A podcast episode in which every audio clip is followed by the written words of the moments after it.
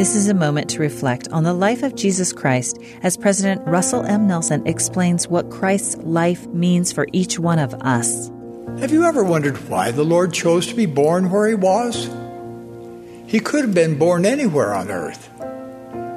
Yet he chose the very land that he made holy. Jesus was born in Bethlehem. That word in Hebrew, Beit Lehem, means house of bread. How appropriate that he, the bread of life, would come from the house of bread. His birth occurred in humble circumstances among the animals. There, the Lamb of God was born during Passover season among animals being prepared for paschal sacrifice. And one day, he would be brought as a lamb to the slaughter. He was both the Lamb and the Shepherd. At the birth of him who is called the Good Shepherd, shepherds were the first to receive the announcement of his holy birth.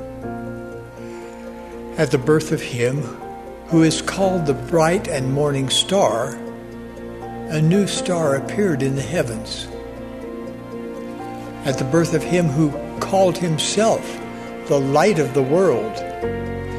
Darkness was banished worldwide as a sign of his holy birth.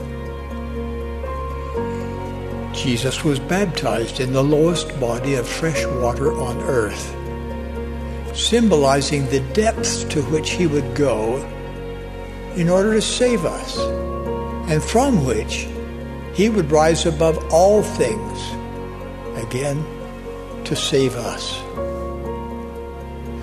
From his example, he taught that we too can arise from the depths of our individual challenges, our sadness, weakness, and worries, to reach the heights of our own glorious potential and divine destiny. All this is possible by virtue of His mercy and grace. That was an excerpt from President Russell M. Nelson's talk, Divine Gifts. This is a moment to reflect.